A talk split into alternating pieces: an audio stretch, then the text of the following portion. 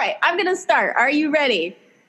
Uh, maybe. I have three dogs in my apartment right now, so I apologize if they start barking. Happens all the time. We are a dog friendly podcast. Here we go. We're gonna get kooky. Hip, hop, hope, hap, happy, hippie, witchy, not bitchy, witch, witchy, witch, we do it every day. Hey, magic with a K. Treating naysayers to some sass. Teaching witch haters they can kiss our ass. We know as above, so below, so we go. To know, to dare, to will, to be. Shh. Magic's not a destination, it's our natural orientation. Magic's who we are, made of space. You're a star. Magic's what we do, me and you. Whoop-a-doo! Hippie Witch, season two. Man, that, that was a good one. Hi, thanks for joining me for episode 467 of Hippie Witch Magic for a New Age. My name is Joanna DeVoe, and I am the groovy creatrix behind Kick Ass Witch, putting the K in magic, and Hippie Witch, the show you are listening to right now.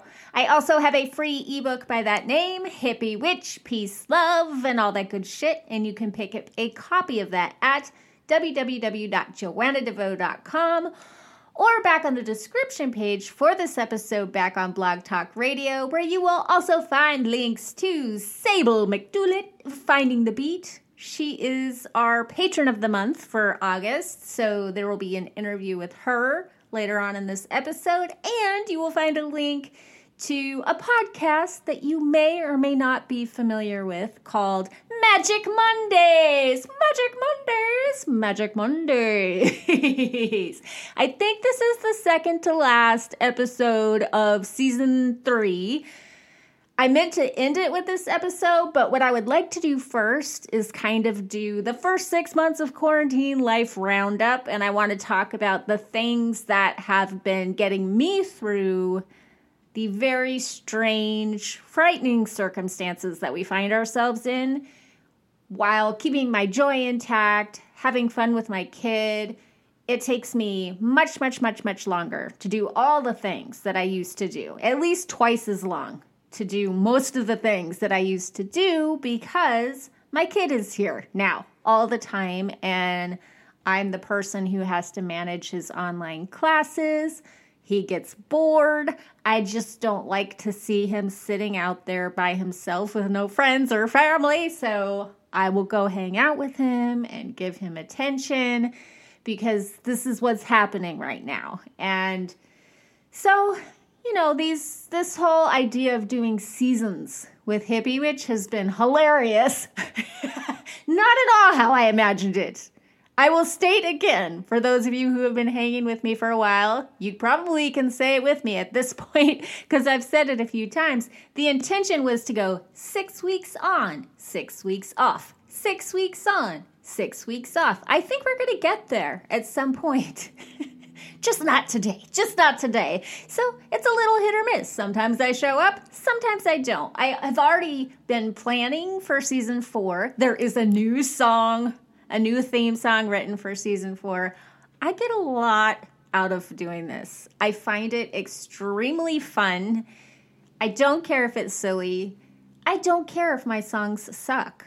I really, really like making a new song for each season. So that's done. And I can't wait to share that with you. And then I've already been setting up interviews.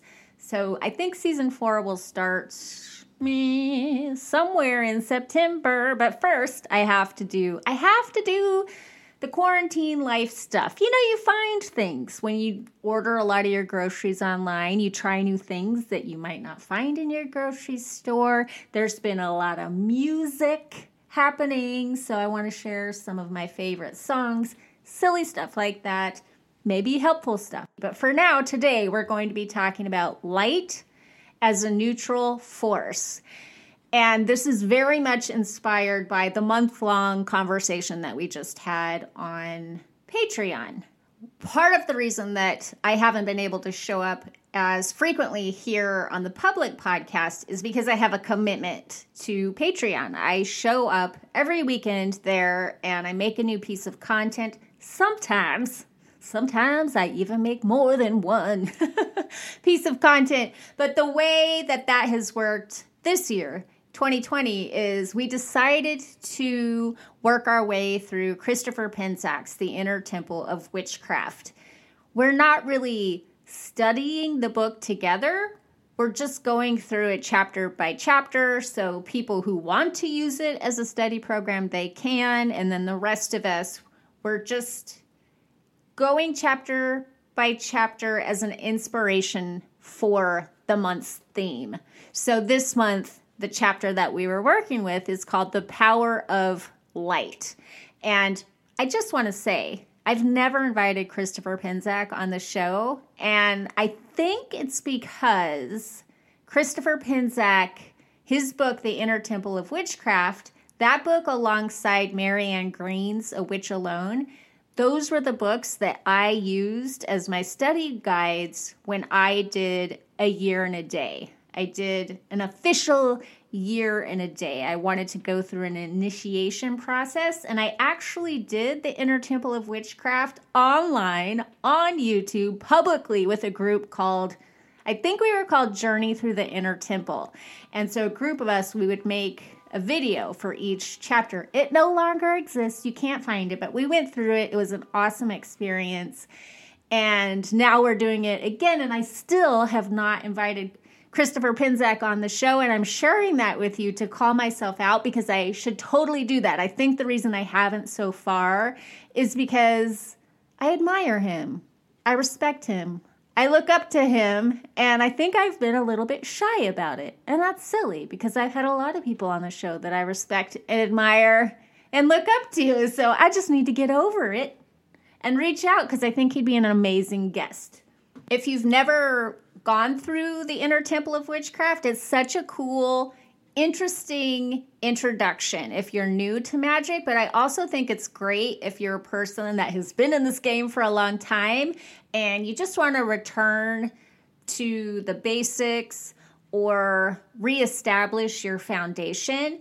It's laid out in a genius way every chapter builds on the next. So he teaches you something that is then going to help you in the next chapter when he is explaining the next thing. They're like building blocks. So it's been great using that, again, using that as a jumping off point for other conversations that we're having, but we try to stay on theme. And this month was different because light, I don't know how this happened. How did we get here? It's controversial now to talk about light to talk about love, especially when you put those two things together love and light. I totally understand why that turns some people off because it's become synonymous with spiritual bypass and a lot of thought leaders, let's call them, authors, I don't know what to call them. A lot of people who are very visible in the new age space that promote love and light tend to promote this spiritual bypass where you just never look in the shadows, you never deal with your shit, and it can be very fluffy. And that is not what most people who gravitate toward witchy things are looking for. We want a way to process our shadows, we want a way to empower ourselves. So I get that, but I still don't understand what the urgency is to just throw it out altogether. And so until further notice, I'm not gonna. I'm not gonna. I won't be saying love and light together anytime soon because of those associations. But I'm all about the love. I love life. I love people. I wish love for people, to feel love, to experience love. People feel good when they love what they do for a living. They feel good when they love their home. They feel good when their families love them. We feel really great when we're giving love, even more sometimes than when we receive it. Like, love is a thing, dude. I ain't gonna stop talking about love. and then light, light. I mean, hello. Light, the light of the sun. Let's just take it there. It is life giving, it is life taking. Our world literally revolves around a gigantic light ball. so that is why light It's healing. It's destructive, but it's also healing. That is why we send light. That is why we harness light and channel light and use light to heal ourselves and other people. How can you be a witch and not work with light? Shadow work is being a light worker. And then, same thing with love. Like, love is healing. I feel like we all know that innately. And I feel like we do our community a disservice when we attack and make fun of and harass people who are speaking to that, particularly if their intentions are good, whether you agree with them or not. I think it's okay to talk about these things and have conversations, especially if you think that harm is being done. But you can't have a conversation with somebody if you're being a bully. Conversations are a two way street. So I'm totally open to using new language, but I'm also not going to shame people for using the old language because it works. It works for them.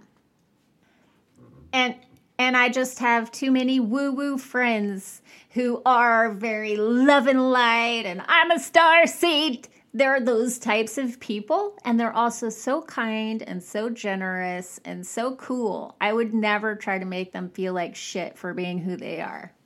Maybe that's because I'm a person who gets shit for being who I am. There are plenty of people who have been suspicious of my buoyant personality my entire life. it is the thing that has annoyed people about me since birth, I suppose. And some of the darkest, most unhappy periods of my life are when I tried to hide that. I tried to hide it under a bushel. No, I'm gonna let it shine, you know. I tried to do that and it sucked and it wasn't any fun and I wasn't serving anyone. I think we can all only serve from the place that we are, as the people that we are, with the gifts that we are given. And this is what I got, people. This is all I can give because it's all I got. I am naturally joyful. I am optimistic. I love to lift other people up. I like to help people find solutions. I am very, very bouncy and happy and silly. That is not spiritual bypass. It is not. I'm sorry, but it just is not.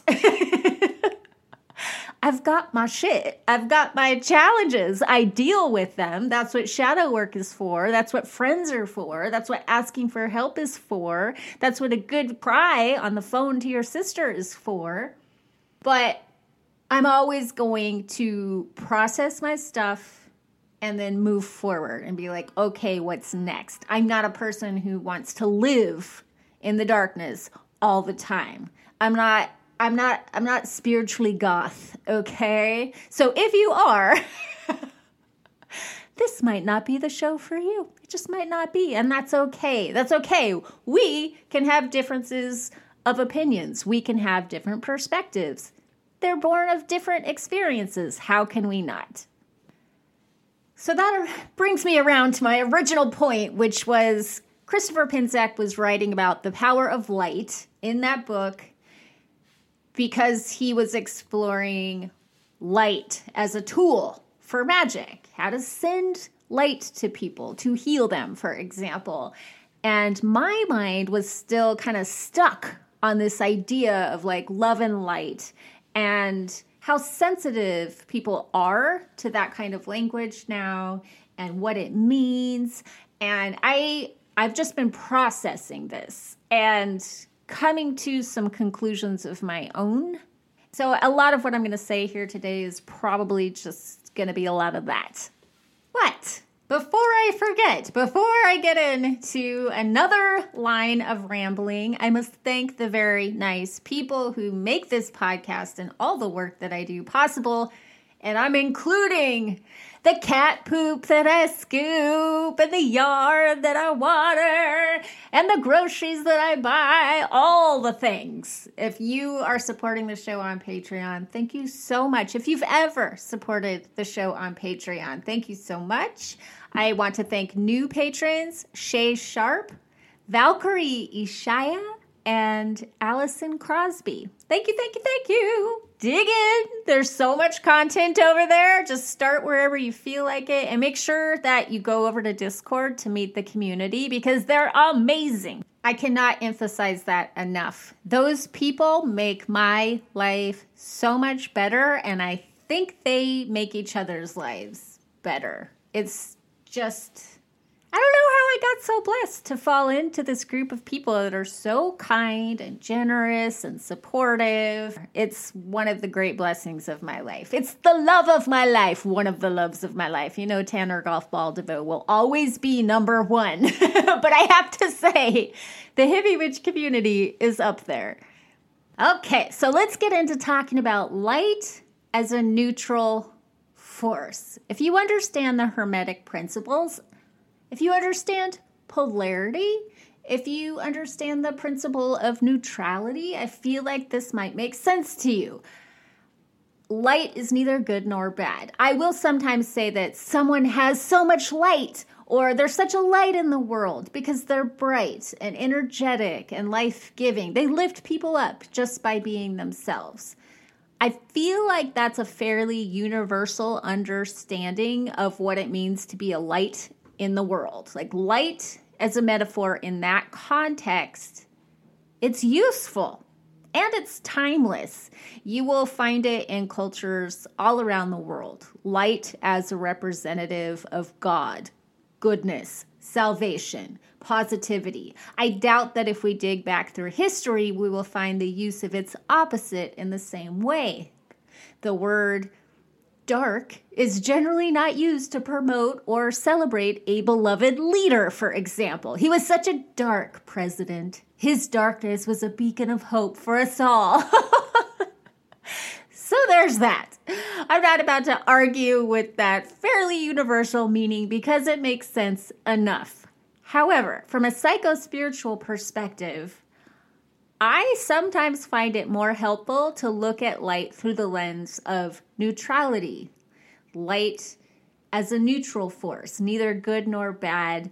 And from that point of view, it's all in how you use it. Then it becomes empowering. Then it's a matter of choice.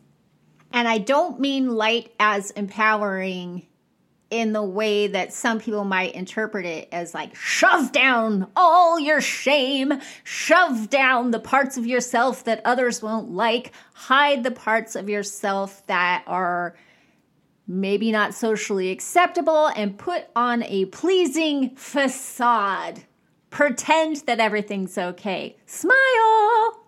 That I think is what people find irritating about love and light, and that is not what I am talking about when I say when we talk about light as a neutral force, it empowers you to make a choice. I'm saying you're a light whether you know it or not. You're a light whether you like it or not. I find it helpful to think of each soul as its own light. And each light can then be focused or dimmed or maybe even snuffed out or amplified or directed in myriad ways. It could be through reflection, by contrast, by cooperation, two lights working together or brighter than one. And, you know, there's that cliche, the timeless cliche that lighting one flame can light millions, lighting one candle can light millions, or it can burn everything to the ground. So, an evil person, by this perspective, can also be bright, energetic, and life giving, but in an evil way. Their light absolutely empowers something, but what? what does it empower? It might empower those who crave an outlet or a permission slip for the fear and the hate and the greed that they carry around inside themselves to let it out. And like moths to a flame, those who are vulnerable to certain triggers related to those hidden aspects of their shadow, those people are drawn toward a light like that. Their fear and hate and greed step out of the shadows and into the magical light of acceptance. And then that evil person's light burns brighter because it is joined by the collective, which draws more of like kind. And pretty soon you have fear based authoritarianism, war, genocide, all the things one bright, charismatic leader can inspire. Hitler was one of those lights. He was Time Magazine's Man of the Year in 1938. And guess who was Time Magazine's Man of the Year in 1939? Joseph Stalin. Yes, the positive light of Hitler and Stalin. If it wasn't positive, what was it? Maybe it was proof that light is a neutral force, a neutral power absent of any moral value until it is channeled through a human vessel. Like those infamous men had extraordinary charisma, or they wouldn't have been able to do the things that they did. And what is charisma? It's hard to define, but it might be compared to light. In addition to that, both Hitler and Stalin also had conviction and focus. It was that combination, I believe, that brought their light into focus like a laser of mass destruction. It was creative. But what it created was suffering and despair for many to benefit the chosen special few. Those chosen special few were bathing in the light of Hitler at the expense of others. And that makes light a big responsibility. And if you are a being of light, if your soul is a light, just by virtue of being here, you have that responsibility. You've been given the creative power of light. So, what are you going to do with it? And that doesn't mean that you need to lead anybody to anything or stand for anything in particular. it's just a call to recognize that you are a creative being and your light matters. And you actually have the free will to decide what to focus upon and who to gravitate toward if and this is where shadow work comes in. If you have self awareness, if you live in the shadows, if you've never even thought about why you do the things you do, you've never explored something maybe like shadow work or therapy or any number of tools that we have to dig in and find out what makes us who we are, if you've never done anything like that, you do not have a choice. You're going to act out whatever programs were instilled in you, and knock on wood, I hope they were ones that don't hurt other people. There are so many people who do not share our psycho spiritual proclivities, like people who have been so thoroughly indoctrinated into their bubble, into their community's established dogma, that they are nowhere near ready to even think about questioning any part of it, much less the bright, enduring light at its center, the light of their dear leader. This land is our land, it is not your land, so you get off it or we'll kill your family. That song sounds so good when it falls on ears that belong to people who believe that the life that they were promised, the glittering, shiny promises they grew up on, it was not delivered. Their American dream, the dream of ease and privilege, and if you want it, you can have it all. That dream let them down. It let them down in the most fundamental ways, and now they they have to suffer to make ends meet. And the kicker is they are then told by one of these bright, shining lights of hatred that their dream was stolen, that it was taken by the others. Dum, dum, dum. They are the victims of the others. And if they do not get rid of the others, the others will surely take more. And look, there they are now, taking our women with their clever beats and loose hips. It's like that sometimes.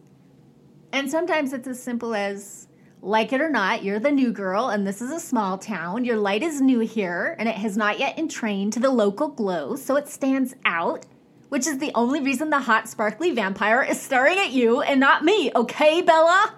God. the vampire, the vampire, the vampire himself is an enduring light. He's a red light of blood and sex. And we fear him, even as we're secretly wondering if there is a way to bathe in his sexy red light without dying, because that would be awesome. And then, of course, dearly beloved, we all know what light Prince liked to make love to, don't we? And if you don't know, I'm so sorry about that. But if you do know, I invite you now to sing. I'll be standing naked with nothing but a smile on blue light. Can you turn on a blue light? Everything'll be alright. You and me all night long. now, Prince, there was a light, and his light was a light that is catching. Like, how many times has a Prince song changed your whole vibe, your entire state of being? Is it fair to say that when a Prince song, a certain Prince song, your Prince song, when it unexpectedly comes on the radio, it lights you up, right? You're just minding your own grumpy business, making your way through the produce aisle, and before you even know what's happened, you're rocking out with the peaches. Dig, if you will, a picture. You can't help it. You can't deny it of you and I engaged in a kiss. Prince's sexy might be blue, but his rain is purple. And so you know what that means. what color does one mix with blue when one wants to make purple? Hmm.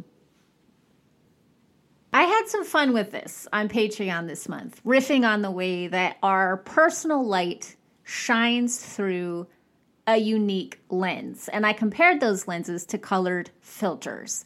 And I thought for sure I was going to confuse everyone with this metaphor I like to work with in my own personal practice, which is really, it started out really just as a thought experiment that turned out to be really helpful for one person, for me.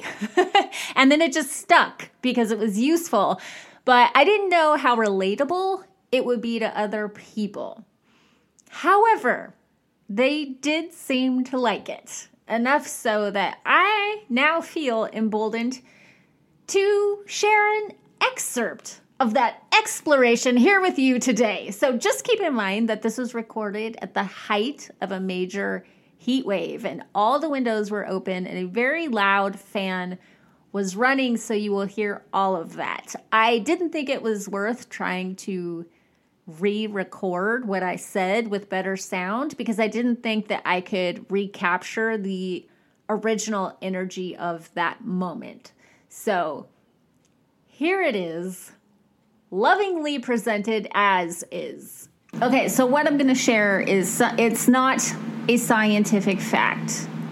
Mainly, it's a mindset. It's a paradigm that has personally benefited me. It's helped me be a kinder, more deliberate person. And so maybe it might also be helpful for you, just so long as you know that this is not a spiritual teaching. It is a spiritual share. It's a spiritual share, and it requires a bit of imagination. It mainly asks that you use your imagination to picture yourself as a creative being of light. I know some people believe what I'm about to say is a fact. For me, it's just a paradigm that I work with. So if you think what I'm about to say, you're like, yeah, no, that's actually how the universe works. Awesome. That is awesome. That is very powerful.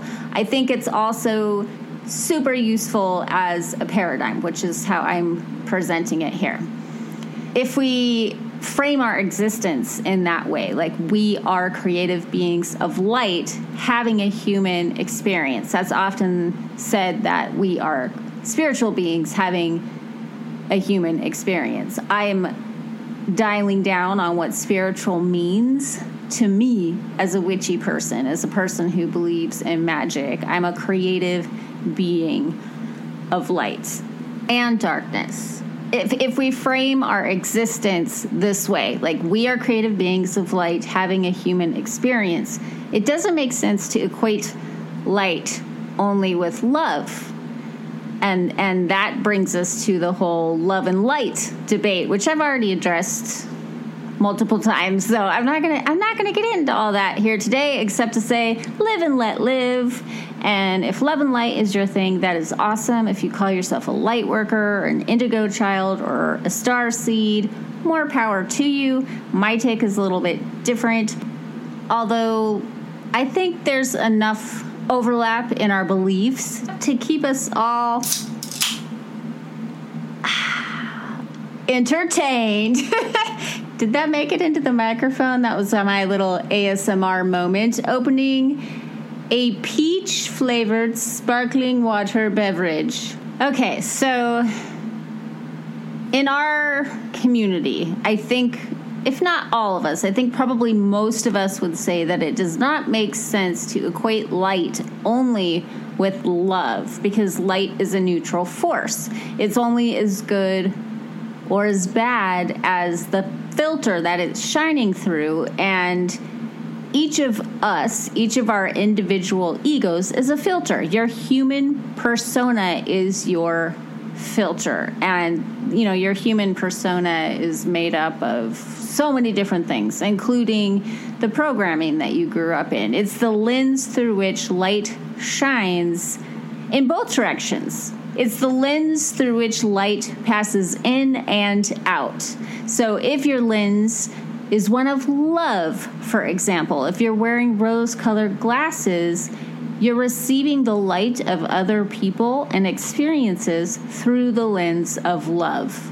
If you filter every interaction through a lens of mistrust or greed, that colors your experience of life. It colors your interpretation of it, your reaction to it, and what you put back into it.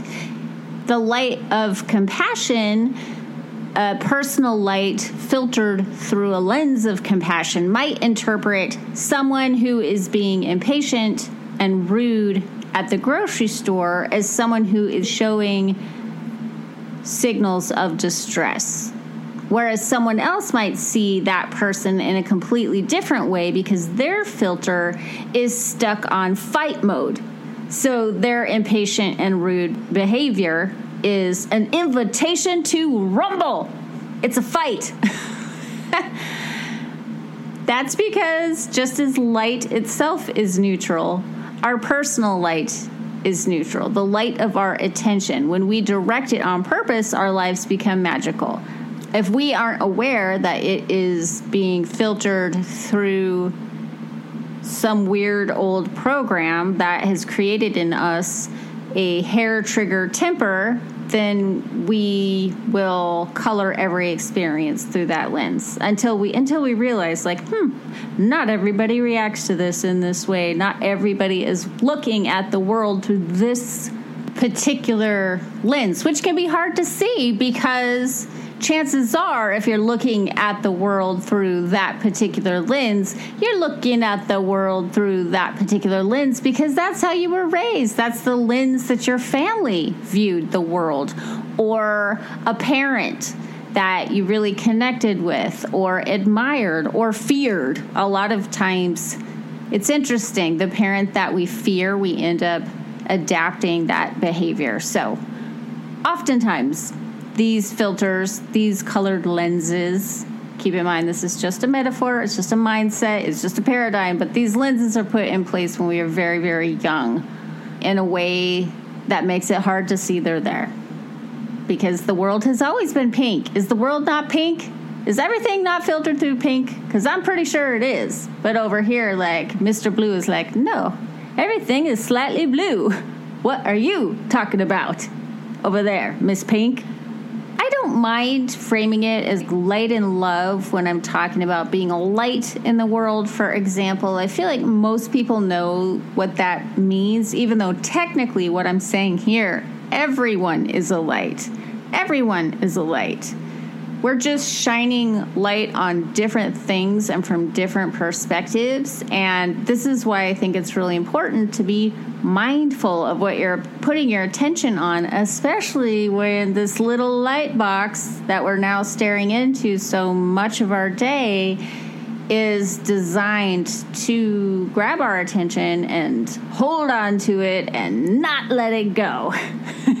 I think there's a war for our attention going on, and we're not even aware that it's happening because it feels so good. It's so pleasant. It's so pleasant to have these algorithms confirming and validating who we are and showing us all the things that we love because it has been learning how to respond to the light of our attention. This is something that I talk about a lot. It's a little bit of a pet interest of mine, so sorry to sneak it in here again, but I have to.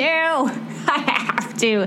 This is something that clever marketers and religion, political propaganda operations, this is something they have learned to harness as a means to their ends, a means to their own desired ends the mission of the corporation, the mission of the government, the mission of the religion, they have learned to harness our attention because they know that our attention is power. It is our creative light concentrated like a spotlight or a laser on the object of our focus.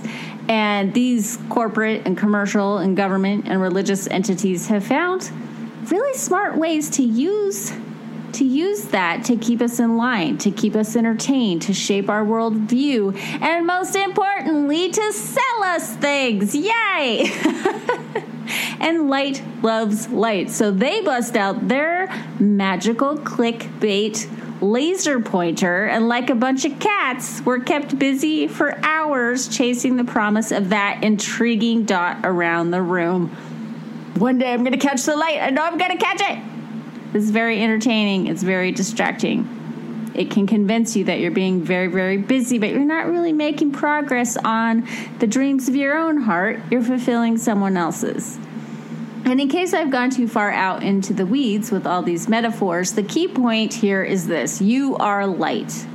You put out and receive light as information. And when you pay attention to something, you illuminate it, you empower it by the power of your focus.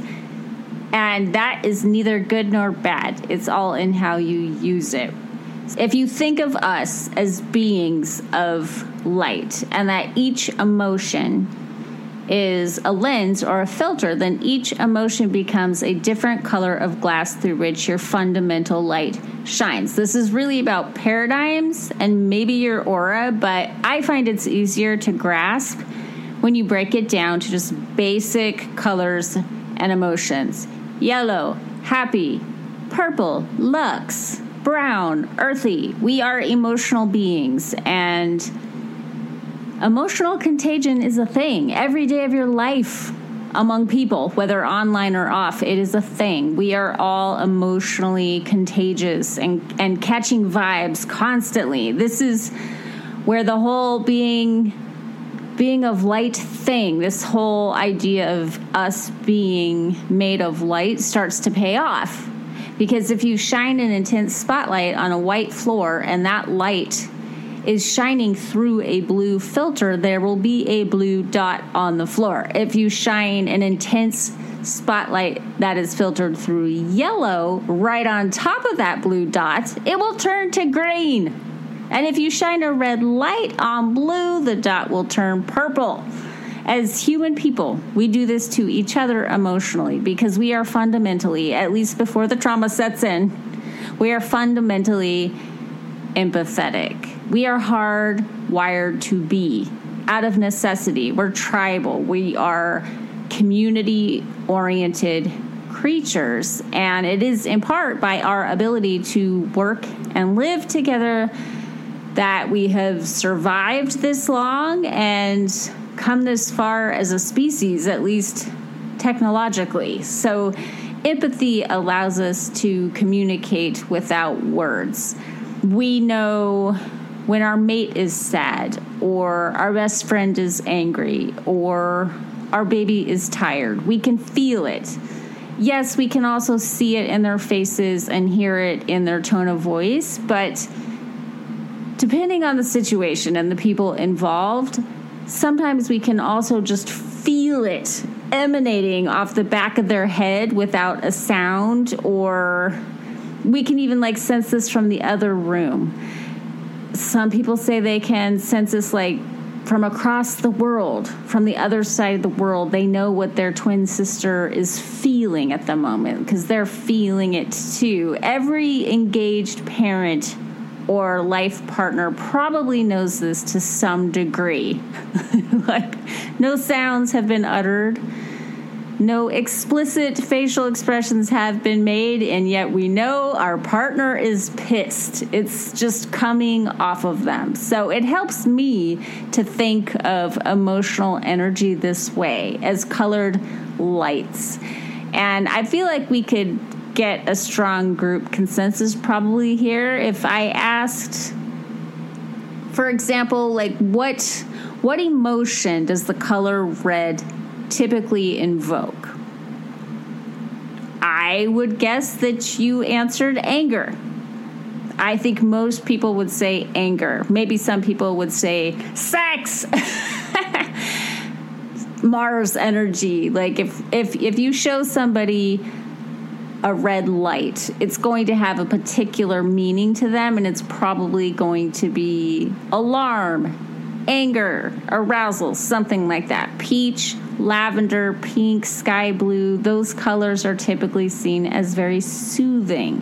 White feels clean and clear, and green is nurturance. Like color can be, color is often universally interpreted, but it also can be quite personal depending on your childhood associations with it. But in general, most people understand this basic language of color. Star Wars fans understand this basic language of color. They know which color lightsaber to buy if they want to be one of the good guys. And they know which color lightsaber means that you have come up against the dark side. so if you bring it back to this idea of shining colored dots of light against a white floor, you can see how if someone in your space is consistently burning red hot, your cute, happy yellow bubble is.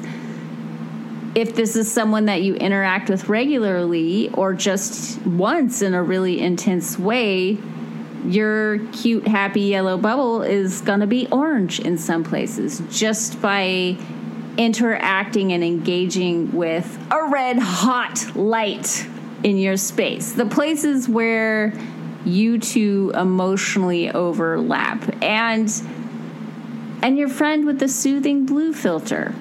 Like that friend makes a little green oasis over in this space over here in your yellow happy bubble and that feels pretty nice. That's pretty okay. If if you only run with your fellow blue lights everything looks blue.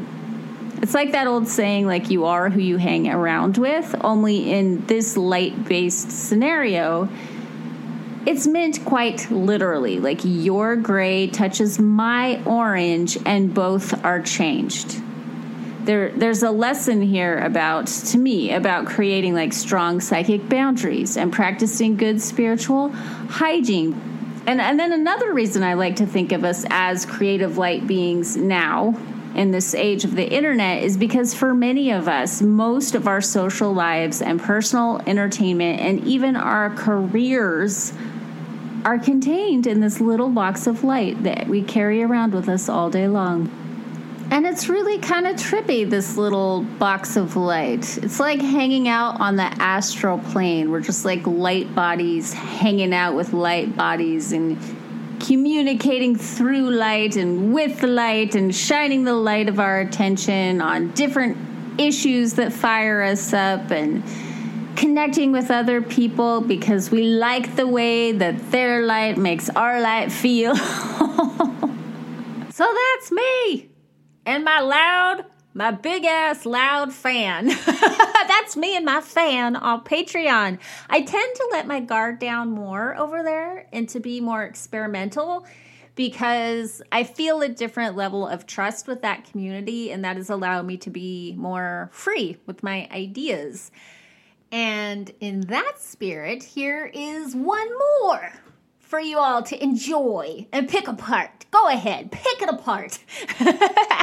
Since this is the Hippie Witch podcast, I felt that we should have a witchy example a witchy example that I hope will resonate. So when I think of each one of us as a light in the context that I have been exploring all month long, I can't help but wonder how many folks were accused of witchcraft back in the day, back when that accusation could cost you untold humiliations, the complete loss of your rights and property, a long, drawn out stretch of torture, and then finally an excruciating death in public with the kids watching. I wonder how many of the people who met that fate were people who dared to shine just a little too brightly. Their light, just by virtue of shining brightly, was an existential threat to someone else's light, particularly the light of authority, the light of the status quo.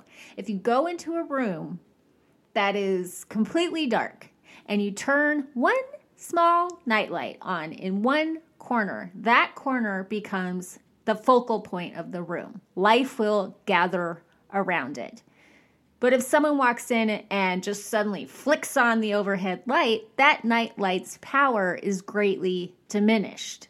In fact, depending on the strength of the overhead light, it might lose its impact completely.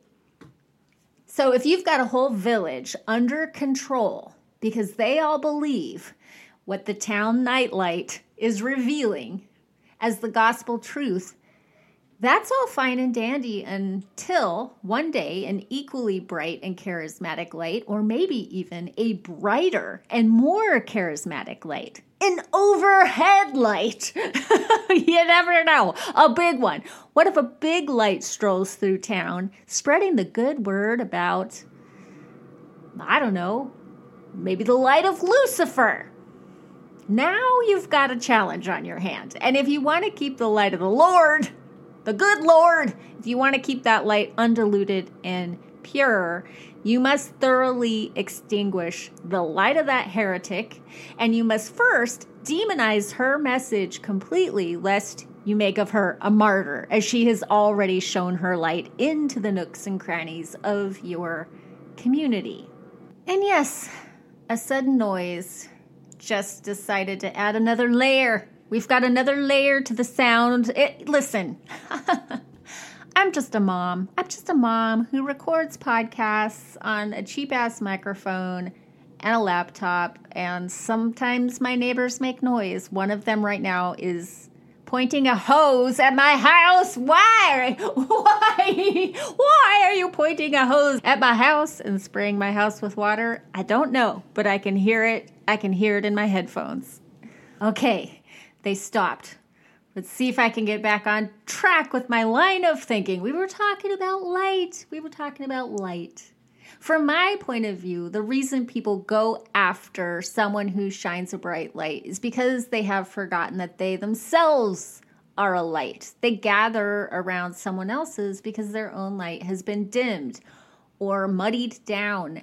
And it makes more sense when you consider the solar plexus if you're into the chakra system. The solar plexus it's typically associated with the color yellow and the sun, and it is your own personal solar power, your energy, an internal fire that is fueled by inspiration and passion. It is the light of willpower, self esteem, and your ability to act autonomously if the light of your solar plexus has been weakened by an authoritarian upbringing or shame based discipline or physical abuse, you may find yourself drawn to a light source outside yourself to compensate.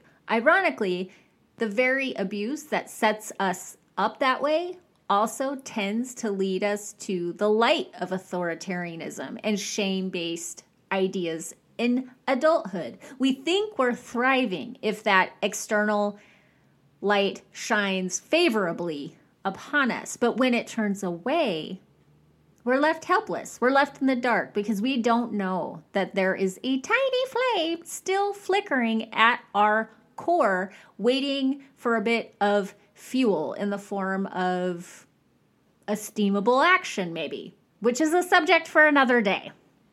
You can probably hear that I enjoy metaphors like this. I really, really, really, really do. I love it. I love it. I love it so much, I'm willing to be confusing in the name of just exploring ideas and symbols and what does it mean to be a light? What does it mean to be a light?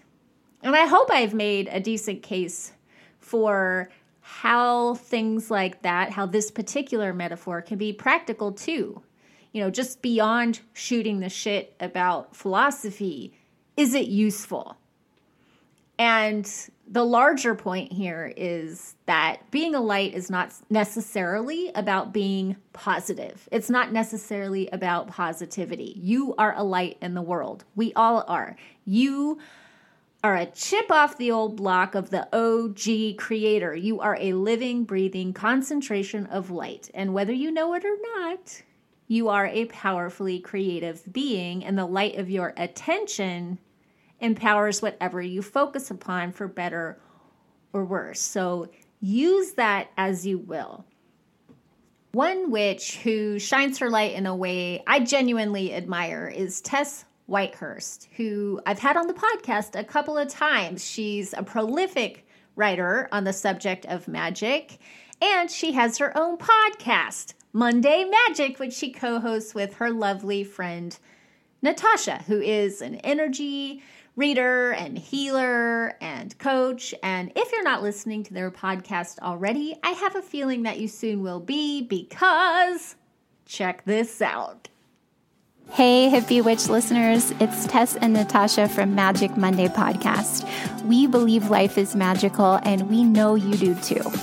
That's why we think you're going to love Magic Monday podcast, which we hear from our listeners is like having coffee with magical friends. We talk about how to navigate and work magic with the unique energies of the week. We answer your questions about the magical spiritual path and lots more. Find Magic Monday Podcast wherever you listen to podcasts or visit our site at magicmondaypodcast.com. first commercial. Hippie Witch has a commercial on the podcast, and I'm so into it because, speaking of light, I love shining a light on awesome people. Which brings us finally to my friend, this month's patron of the month, Saebyl McDulett, the kick ass creatrix behind the lifestyle blog, Finding the Beat and I have a feeling you all are absolutely going to fall madly head over heels in love with Saebyl because she leads with so much vulnerability paired with excitement for the dreams in her heart. She has a very long standing anxiety disorder that manifests itself in a physical way. I'll let her tell you about that. And yet she wants to be a rock star in her own unique way. And what I love about what she is doing with Finding the Beat is she's taking people not only on her own journey of moving beyond anxiety to live the life she would like to live as a musician, as a creator but she's also sharing all kinds of cool tips and tricks that can empower other people. I love community. I feel like that is where it is at. I feel like that is the internet's superpower because you can find your people. It doesn't matter what your brand of weird is. You can find your weird online. Weird must stay. It's just so empowering. What I was saying earlier about like how did I get so blessed to fall into this community of people? I think maybe it's just because I let my freak flag fly, and other people are like, no way! I also have a freak flag. So I love that Saebyl is a person who is now doing that for her own community, for her own community. She's a music lover. Her passion for music started back in school, like high school, I think, when she played tuba in a marching band. And she also is a math nerd. She has a Bachelor of Arts in Mathematics with a minor in music. She's just such an interesting person. And we're going to talk about wigs. The wig conversation is very important to stick around for. So, without any further ado, here she is. Hello, Saebyl. Welcome to Hippie Witch. Oh, hello, Joanna. Thank you so much for inviting me. I'm excited to be here. It feels like only a few months ago that I was like, How do you pronounce your name? See, I'm and like, It's Saebyl. And now here we are. We've spoken many times, and many times you have blown my mind. You are a person who exceeds expectation. Oh, thank you so much. That means so much. You have no idea. it means a lot to me too. Those are the most fun people for me personally to like hang out with, work with, partner on things. I love a good dreamer. And by a good dreamer, I mean somebody who actually puts action behind the dream. It, they don't just keep it up in their head. And you're one of those people. Yeah, I definitely didn't immediately jump onto the dream team because I didn't feel I had a solid enough dream to work on and I didn't want to take up a spot. so I like waited until I felt ready to join. I didn't believe you. because you you led with a lot like saying I have this anxiety disorder, which I definitely want to talk about because it's something that I haven't heard on a podcast yet. I'm sure it exists, but I haven't come across it.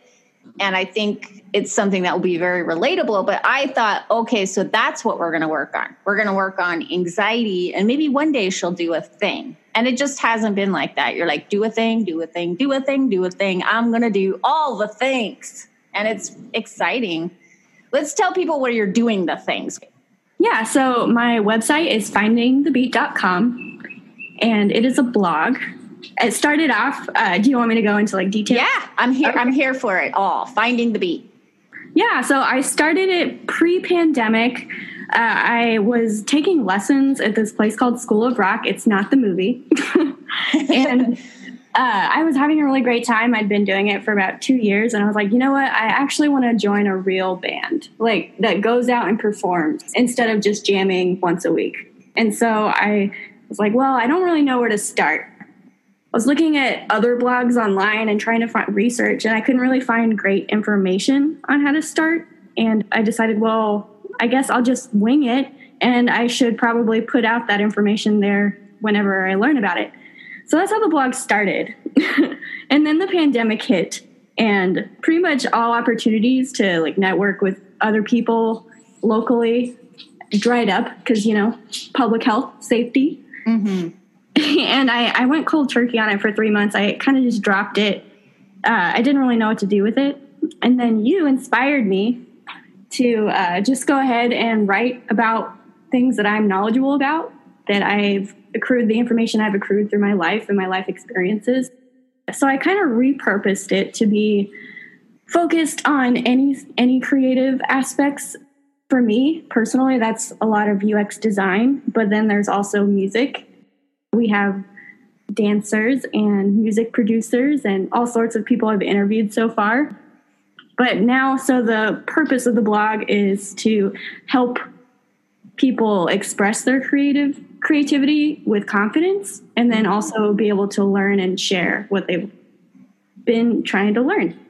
Yeah, that comes across when you visit your website. You can really feel that mission.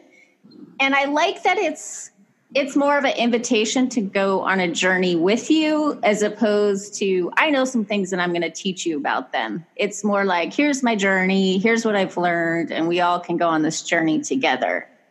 Yes, and that's definitely the goal. I uh, didn't want to feel like I was talking down to anyone, and I wanted to be very relatable. Like this is where I'm starting. I'm starting from the beginning, and I can still accomplish a lot, and that means that you can too. And this is what I've experienced. we should definitely i will never be able to pronounce no never say never i currently cannot pronounce this is it an anxiety disorder I guess it is a clinical disorder. It's called trichotillomania. It is anxiety based. It's sort of a subset of the OCD orders uh, disorders. So it is like a clinical, clinically defined disorder. And I started. I guess I should explain what it is. Essentially, whenever I get anxious, upset, uncomfortable, or I'm dealing with emotions that are maybe possibly not I'm not handling appropriately, I start pulling my hair out. For me, it specifically is my eyebrows and my eyelashes, and then sometimes the hair on my head. So it just sort of manifests in those. Very literally pulling my hair out is how I, I'm coping with some uh, uncomfortable emotions.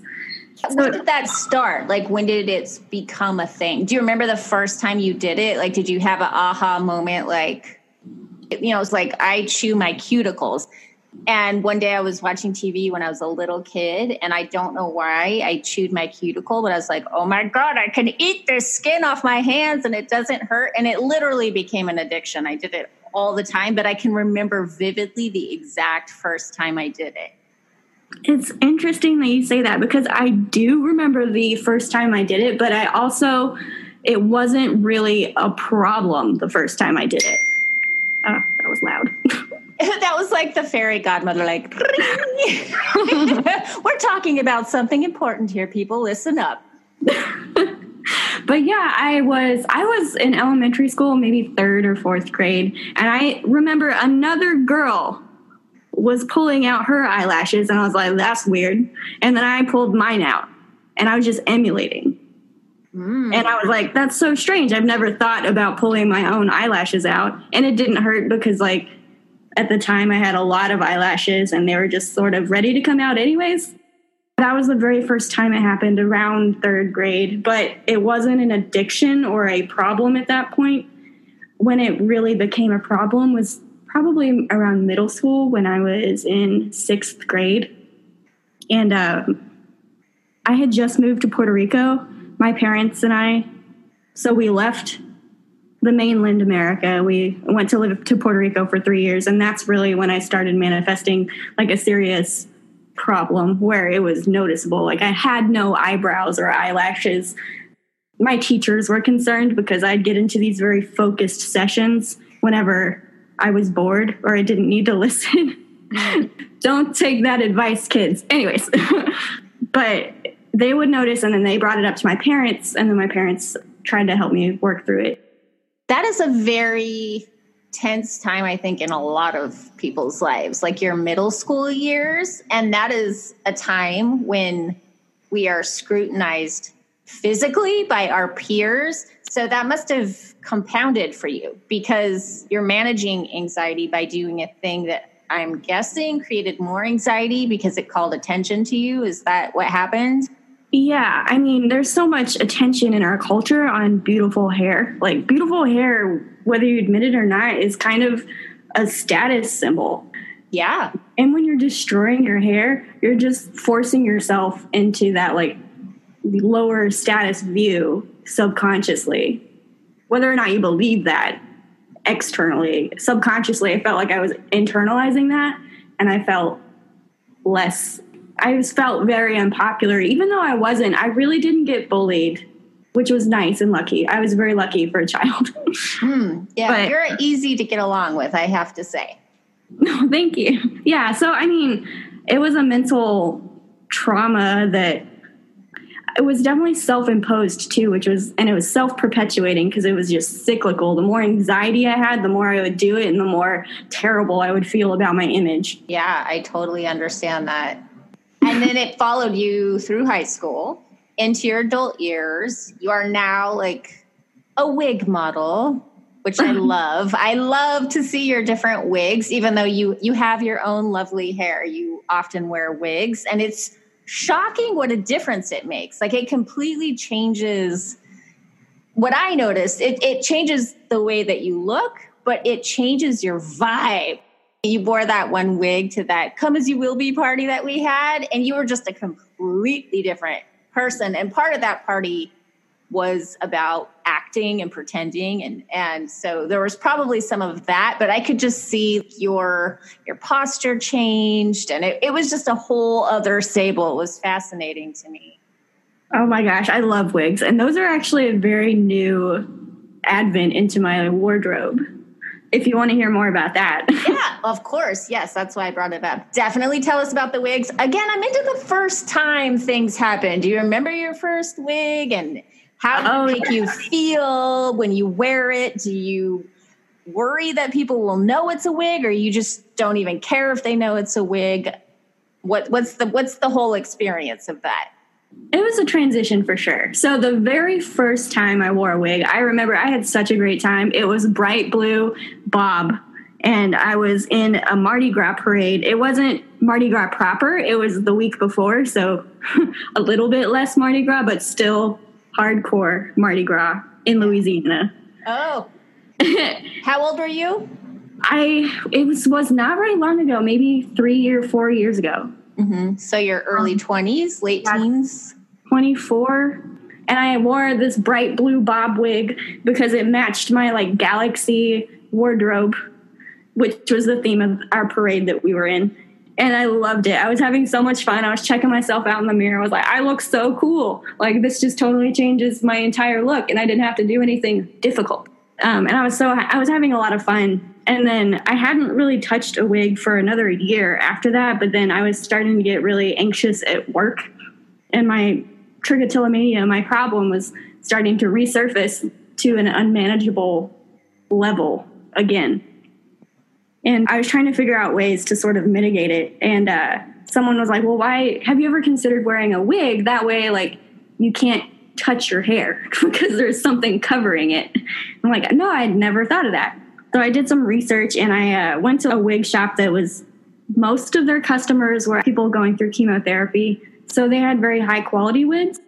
And I really wanted something that would last with daily use because I didn't want to have like a bunch of cheap wigs that I would just go through really fast. Yeah. Um, and I, I bought one and I thought it was too fabulous for me because it was so beautiful.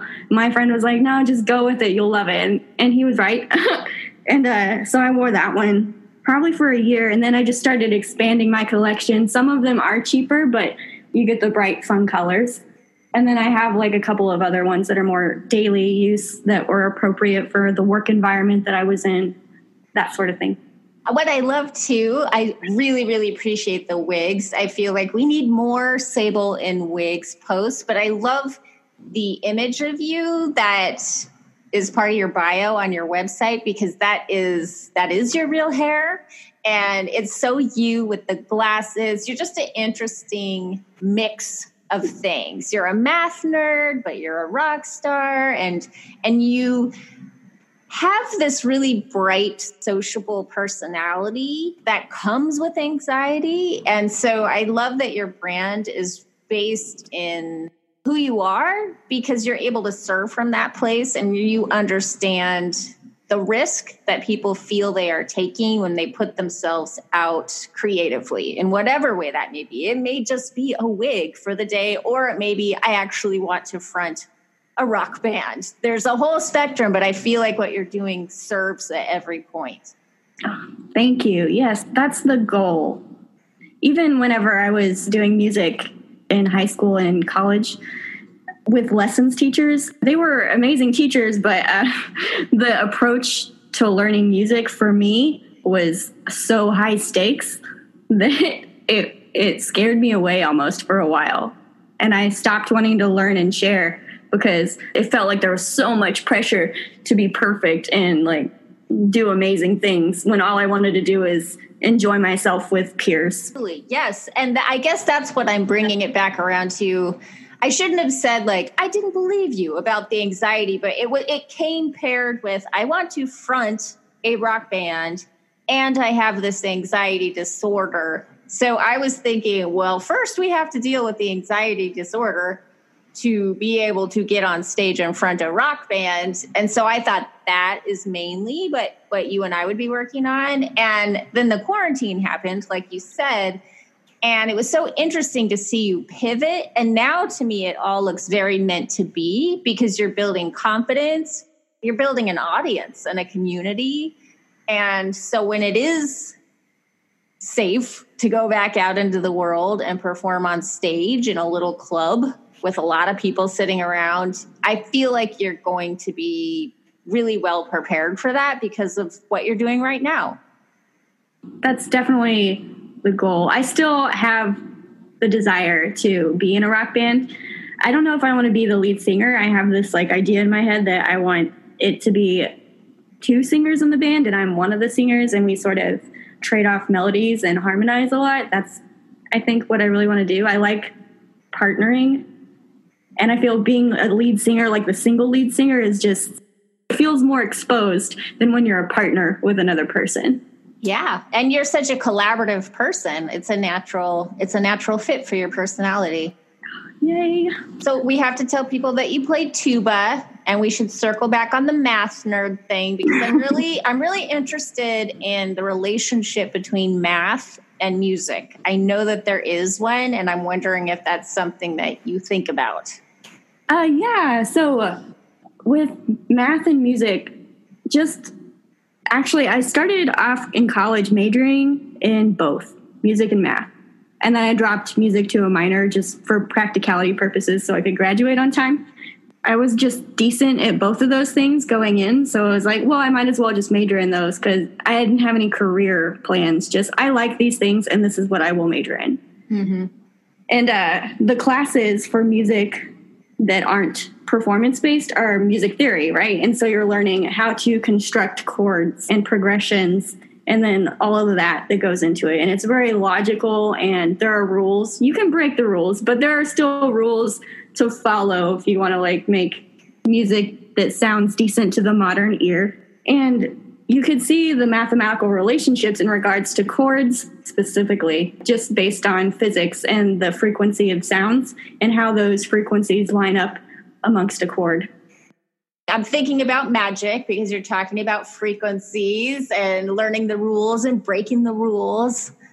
Yes, definitely. And then in addition to chord structure and melodies and then chord progressions, like all of it is so if you go into the physics of it and the frequencies and how they align and how they transition, it's just so interesting and fascinating. I never got to dive deep into it but uh, I started like a research project that I was trying to get a grant for around tuning systems, which would have required a lot of mathematical background in order to facilitate. mm. Well, it's cool that you're interviewing people and that you're blogging because you can kind of explore that in your own way and share that with your audience and bring somebody on who that's their thing and you can pick their brain about it and then have a really cool interview. Uh, yes, I uh, I have a lot of friends from my college days who were music performers, and a few of them were also interested. Most of them weren't, but a few of them were also interested in math and engineering. I was like, I got to get them on. Hmm. I remember when math rock had a moment. There was like a math rock thing that happened. I don't know somewhere when the '90s was turning into the 2000s. Maybe don't. it's always a thing, and I just noticed it around there. I was really young. you can bring back the math rock, Saebyl. so, do you feel that you have a sense of who you want to lift up, who you're doing this for, or is it something that you're doing, you're meeting a need maybe that you have and inviting people that feel a resonance with that to join in? Yeah, I'm trying to fit a need for myself personally. Uh, and that need was having the confidence to really share what I'm doing in a creative aspect, such as singing and writing a song. And I know that I've never written a song before, but I know the first time that I do it, it's probably not going to be amazing. Yeah. but I'd still want to share it with people, and I don't want to be crushed by by a wave of criticism, uh, if that makes sense. So I kind of wanted to create this space for people to do that. Oh, I love this. I love this. I'm so excited about what you're doing. And You're such a magical person. I see people connecting with you so quick. Whoop, we got a dog. You warned Oh us. no. hey, that's the is that the one that tries to make me sound like I'm farting when we're doing Zoom meetups? Because that is very rude. We need It to have a conversation. She's a groaner. She's just done it her entire life. For people who don't know, we have a little mastermind group, and her dog sometimes will show up. And there was a day during the chat, I like rose up from my chair, and of course, the dog was like, like right at that moment. And I was like, it wasn't me. It wasn't me. It's Saebyl's dog. What's her name? Her name is Athena. Oh, yeah. How can I ever forget that? That's amazing that I could forget that. Athena. It was funny too because I, I named her before I was even interested in witchy things. Yeah, isn't that funny how that works? Okay, so how do people find you if they want if they want to dive more into all of this? So the website is findingthebeat.com, which I can't believe I got that domain name. I'm so excited. Doesn't a lot of this feel kind of meant to be? It does. It feels very synchronistic. I think that's how you know when you're on the right track, no matter what your dream is. I feel like when the synchronicities start lining up, that's a form of guidance. And if you follow it, your path is, it becomes easier, it becomes a smoother ride. But even more than that, it becomes more joyful. It starts to be really fun. I definitely agree. I've been having a blast so far. Mm-hmm. I think that's the piece that people are connecting with you around is you're just having a good time and that is contagious that is con- attractive Yay, I'm so glad. Everyone also, I've been so surprised by the support I've been getting, but not only from the witchy community, but also from my my family and my friends. Everyone has been extremely supportive. you are one of the easiest people ever to root for that is why we all want to see you succeed and do awesome things because it's so pure it's so pure it's coming from such a true place and and that's exciting you know i'm going to ask you the same question i ask everyone so let's see how prepared you are what is your one tip for creating the kick-ass life of your dreams Oh, yeah, I had to think about it. So, for me, what's really been transformative is finding a group of people who are proactively supportive of each other, not just reactively supportive.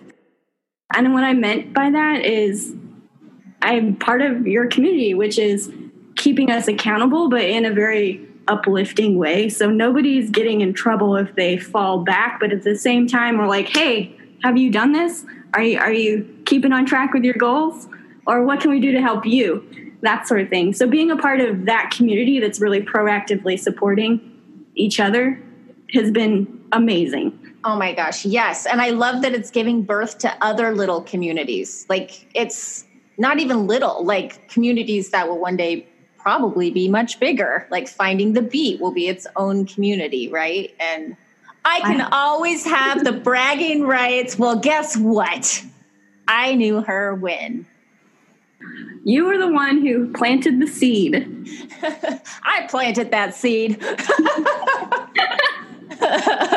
I predict lots of, of beautiful fruits, fabulous blooms, and I can't wait to see in all the different directions that you grow and, and the people that you take with you as, as you're rising up, keeping with the tree analogy. Well, thank you so much.